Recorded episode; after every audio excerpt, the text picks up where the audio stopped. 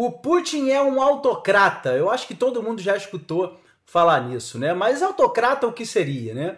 Autocrata é aquele governante ou aquele líder, né, que comanda tudo para si, que concentra todos os poderes. Né? Seria mais ou menos isso. Aqui no Ocidente a gente chama de ditador.